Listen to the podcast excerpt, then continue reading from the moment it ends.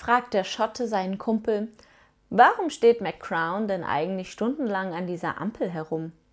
Ach, sein Arzt hat ihm Rotlicht verordnet.